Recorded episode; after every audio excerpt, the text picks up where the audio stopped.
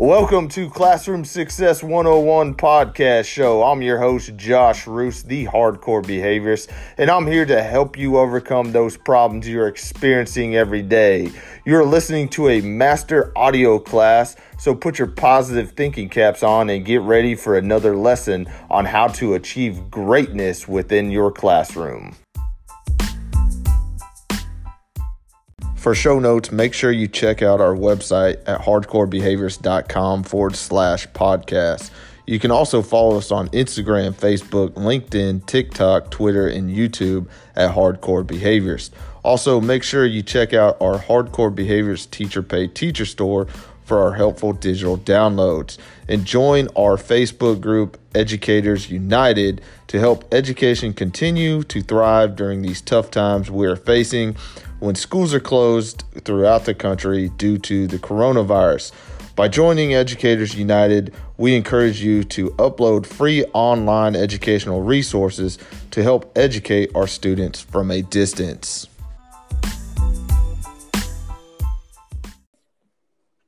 Welcome to another episode of Classroom Success 101. Today we got a very special guest, Cassie Lutendegger, and she is going to talk to us about modifying grade level content. So, Cassie, welcome to the show and uh, introduce yourself. Uh, thank you for having me. Um, no problem. I am currently a special education teacher um, working in a middle school program for students with intellectual disabilities and autism. Um, I have previously worked in um, programs for kids with emotional disturbance, so I have kind of a wide range of experience. Um, I finished my certification for um, board certified behavior analyst in November and was certified. So I also have that and do a little bit of ABA therapy on the side. Um, awesome. So yeah. Awesome. Well, I mean, right now we are um, experiencing a major uh, problem within the world that is kind of shutting schools down across the country. Um, but I know, you know, what the show is about was about talking about modifying grade level content. Um, and I know um, right now um, we're going to probably see maybe a, a, a shift of that being online um, here in the next couple days. I know my principal talked about uh, when we were creating online materials um, to kind of modify that to make um, make sure that you know t- or students with disabilities would be able to understand um, what you're trying to provide them. Um, so, Cassie, what are some things that teachers can can do um, to modify, and, and, and what do you what do you see that um, the big struggle is when it comes to modifying assignments within uh, the school setting? Uh, well, I think first um, it's important to know the difference between accommodations and modifications. So mm-hmm. accommodations mm-hmm. give you access to the same content as um, general education students, whereas modifications actually change the content mm-hmm. and um, bring it down to a different level, and it changes the expectation of learning. So I think it's important for teachers to remember that if they have modification of assignments in their the kids' IEPs, that that does look different than just accommodating the assignment. Mm-hmm. And so, um, one of the ways that uh, I've coached teachers in the past with that is, um, re- like if we're talking about uh, vocabulary, you know, I teach um, math and science. So science is heavy, heavy in vocabulary. So instead of, let's say they're learning about the um, parts of the cell, instead of um, requiring the student to be responsible for all the different parts of the cell that their peers are, are responsible for, the teacher could say, okay, I want you to learn these three parts. These three are the most important parts. I'm going to have you learn these three parts. Like, let's say the cell wall, um, the nucleus, and I don't know, mitochondria or something like that. Yeah. So that's one way that you can modify the assignment and still access the same content. Um, and I, I, think that's a fairly simple one that could be transferred to um, online learning. Mm-hmm. Mm-hmm. And that's that's one of the things um, where where I feel like I, I know working in the school system um, uh, over the years, I think uh, especially new teachers um, struggle when it comes to that because I feel like they do get those two things mixed up. You know, accommodating and modifying. Um, you know, a lot of times they they come in and and they just uh, you know tell them to do the evens or tell them to do the odd numbers and and I, I think a lot of times teachers um, just get those two areas totally um, confused. And I know, especially with new teachers, um, you know, it, it's best to ask um, and and communicate with special education teachers. Do you see a struggle with with teachers in that area, or you know, what what are your thoughts when it comes to uh, communicating? I kind of take a uh, proactive approach to communicating with general education teachers. I don't okay. so much um, in my current role get to um, collaborate with them, but in my previous role, um, I, I spent a lot more time um, talking with teachers because I had students that were self contained with me all the way to fully included.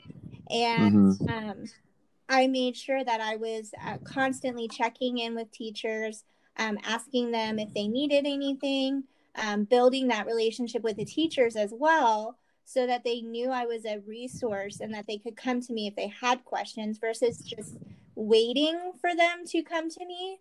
Um, mm-hmm. Because I feel like oftentimes teachers don't want to necessarily admit they don't know mm. how to handle something um, because we're supposed to be experts and I will be the first person to say I don't know it all, and I will yeah. ask for help. So um, I, I try to make sure that people that I work with know that I am a resource for them to um, reach out to.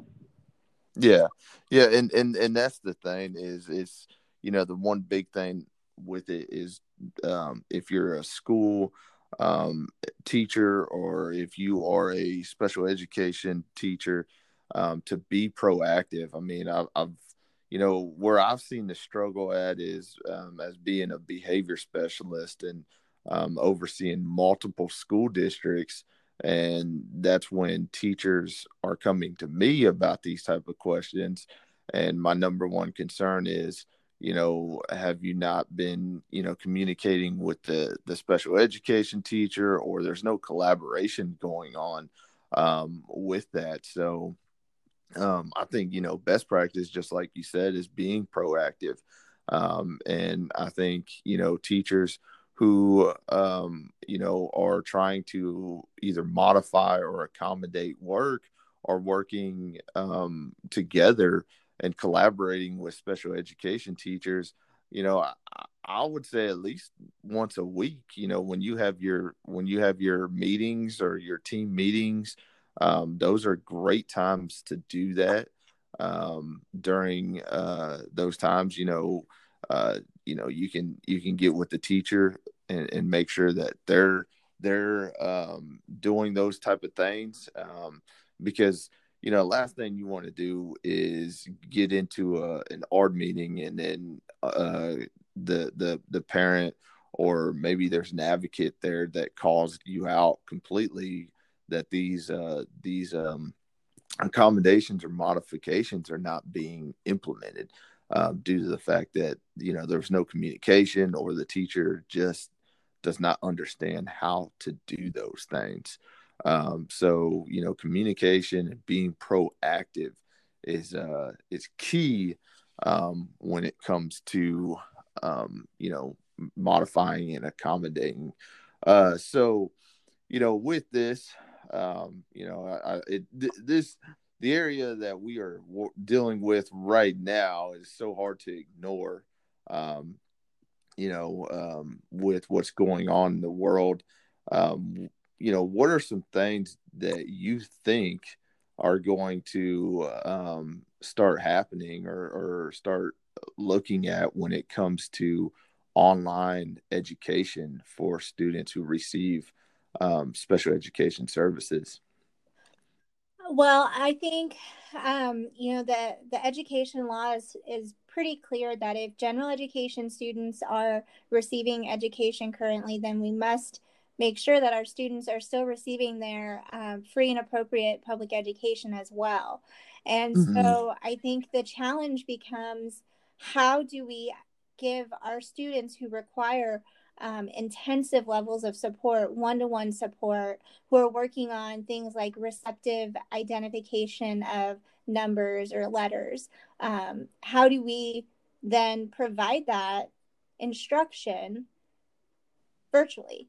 And, yeah. Um, you know, there's a, a, number of special education softwares out there that have, um, you know, said, well, we're giving away, um, you know, different um, licenses for free if your school is shut down. Um, I think uh, TeachTown and MobyMax are um, some of them, possibly News-2-You. I can't remember if they are as well. Um, so that that you know helps, um, but there are, are students who can't access technology um, either because they don't have it at home or because um, they're developmentally at like an 18 month old age. Mm-hmm. And mm-hmm. so, you know, it's definitely going to be one of those things where we have to brainstorm and really figure out how to best meet the meet, meet the needs of our, our students. Um, and we're going to have to get creative. Yeah. Yes, it's going to be pretty interesting. I mean, um, I, I, think within the next uh, week or so, um, you know, school districts are are going to, um, you know, have to be really creative. I, I know talking to my principal, I think you know the school system itself is um, will it you know to be honest with you will never be the same. You know, I, I think at this point we're looking at a major shift into um, being up to par with um, relying a lot on technology. Um, I think we're going to start seeing um, technology being used um, amongst most schools. Um, you know, um, because you, you know since we are experiencing something like this, you know we have to go to some kind of online training. And um, I mean, I'm not saying that we will do online training the entire time, but I think um, due to what we are experiencing in the world right now, I think education is going to have to shift to um, improve the technology that they're utilizing within the school systems. Um, I know, you know, some schools are probably really up to par with this, but I'm I'm sure there are plenty of schools that are um, struggling when it comes to technology. I know um, the district that I currently work in, you know, a high school they all have computers um, that the students have, but middle school, where I'm at, you know, students do not have computers that are assigned to them. The only thing we have is uh, Chromebooks, and right now, I I know um, right now our school district is looking at a a low technology and a high technology. So the low technology will be um, basically sending out packets for for kids uh, or parents to pick up, and then the high technology will be um, delivering or having one Chromebook per family. Um, but uh, you know the struggle right now is trying to provide hotspots for those uh, parents. So it, it's like you said, it, it's it's going to be pretty interesting within the next couple weeks to see um, what kind of uh, innovated ideas the school systems are, are coming up with, especially when it, it comes to, you know, students who receive special education services. Um, I mean, you know, would you have any um, any advice for parents out there that you know are struggling with some behavior problems at the house or or, or, or things that they can possibly do with kids um, in, in the meantime um, so schools can get um, some ideas out there for parents? Yeah um, so um, I if if their teachers haven't already reached out to them, I would definitely suggest that parents reach out to the special education teachers um, to find out what sort of supports are in place within the classroom for behavior, and as mm-hmm. much as possible, see if you can replicate at home, um, mm-hmm. because ideally the, the the teachers would know what already is successful and what's not successful um, making sure that you have a schedule and a routine and that you're sticking to that routine is going to be critical because uh, you know school is very structured very routine place um, mm-hmm. especially in the secondary we have bell schedules and that doesn't change yeah, so exactly um, so that um, you know that that would be my um, main main um, suggestion is to reach out to the teacher if the teacher hasn't reached out already. I know um, after my meeting today with special education, I am starting to reach out to my families and the ones that have um, behavior supports in the classroom. I'm obviously we can't provide the same same thing because parents don't necessarily have Velcro and laminating sheets and a laminator but I can provide some sort of paper based system or app or something to um, to replicate what we're using in the classroom um, to help the the parents and i'm going to offer that and, and let them know like this is something that i can email to you um, so that you have the behavioral supports that you need in order to be successful.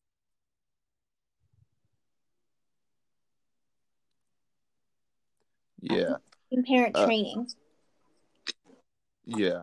Yeah, and uh, I mean, right now, I, I think that is um, as much as we can do until we figure out um, what's next um, when it comes to being able to, um, you know, figure out what we're going to do when it comes to online training. Uh, I, I, think this is going to be a struggle for every every school district uh, around the the country. I mean, um, but I, I, think you know, uh, you know, when we have a problem like this, I think um, I think at the the end of the um, problem we're experiencing, I, I, think you know schools are going to come out of this um, even better than what we started with. So I think uh, the solutions and all the experts around the country that are trying to solve this problem right now with uh, education, um, I think we're going to come out with something uh, in the end that's going to be really um, great. And, you know, I think, you know, uh, just talking to my principal, um, you know, it, it, this is going to be a major change in in in uh, the the school system. You know, I, I, even think with STAAR exams, you know, STAAR exams being canceled. Um, I, I, think in the end, you know, I know, STAAR, you know, some students do have access to take STAAR exam on the computer and online. Um, but I think, you know, that could possibly change where, you know, the students that are taking the paper based assessment um, they're just going to make that completely online um, because of things that we've experienced this year. So um, it's going to be pretty interesting. Um, and I don't know, you know, I'm I'm I'm interested to hear more about the changes of what we are going to face when it comes to um, special education. I know right now, you know, like I said before, with the 10 day placement, um, you know, what is that going to look like? Are we going to have to have ARDs for every every student who receives special education? Um, you know, it, it's going to be interesting. I know our our department is working on that, um, but there there has not been any answers, and I would be interested to hear um, after your meeting today, um, what what are some some of the things that are um, going on in that world of trying to figure out the solutions to our current problems. Right.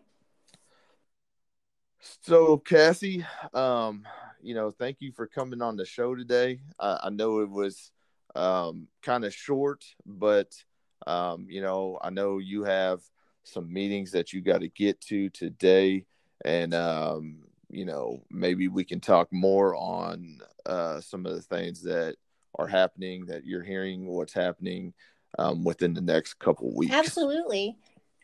If you know someone who needs to hear this, share it with them, send them a text message, a DM, an email, put it on all your social media platforms, and tag me at Hardcore Behaviors. Also, keep the five star reviews coming over on iTunes. It helps teachers find the show so they get an opportunity to make the decision to grow as well.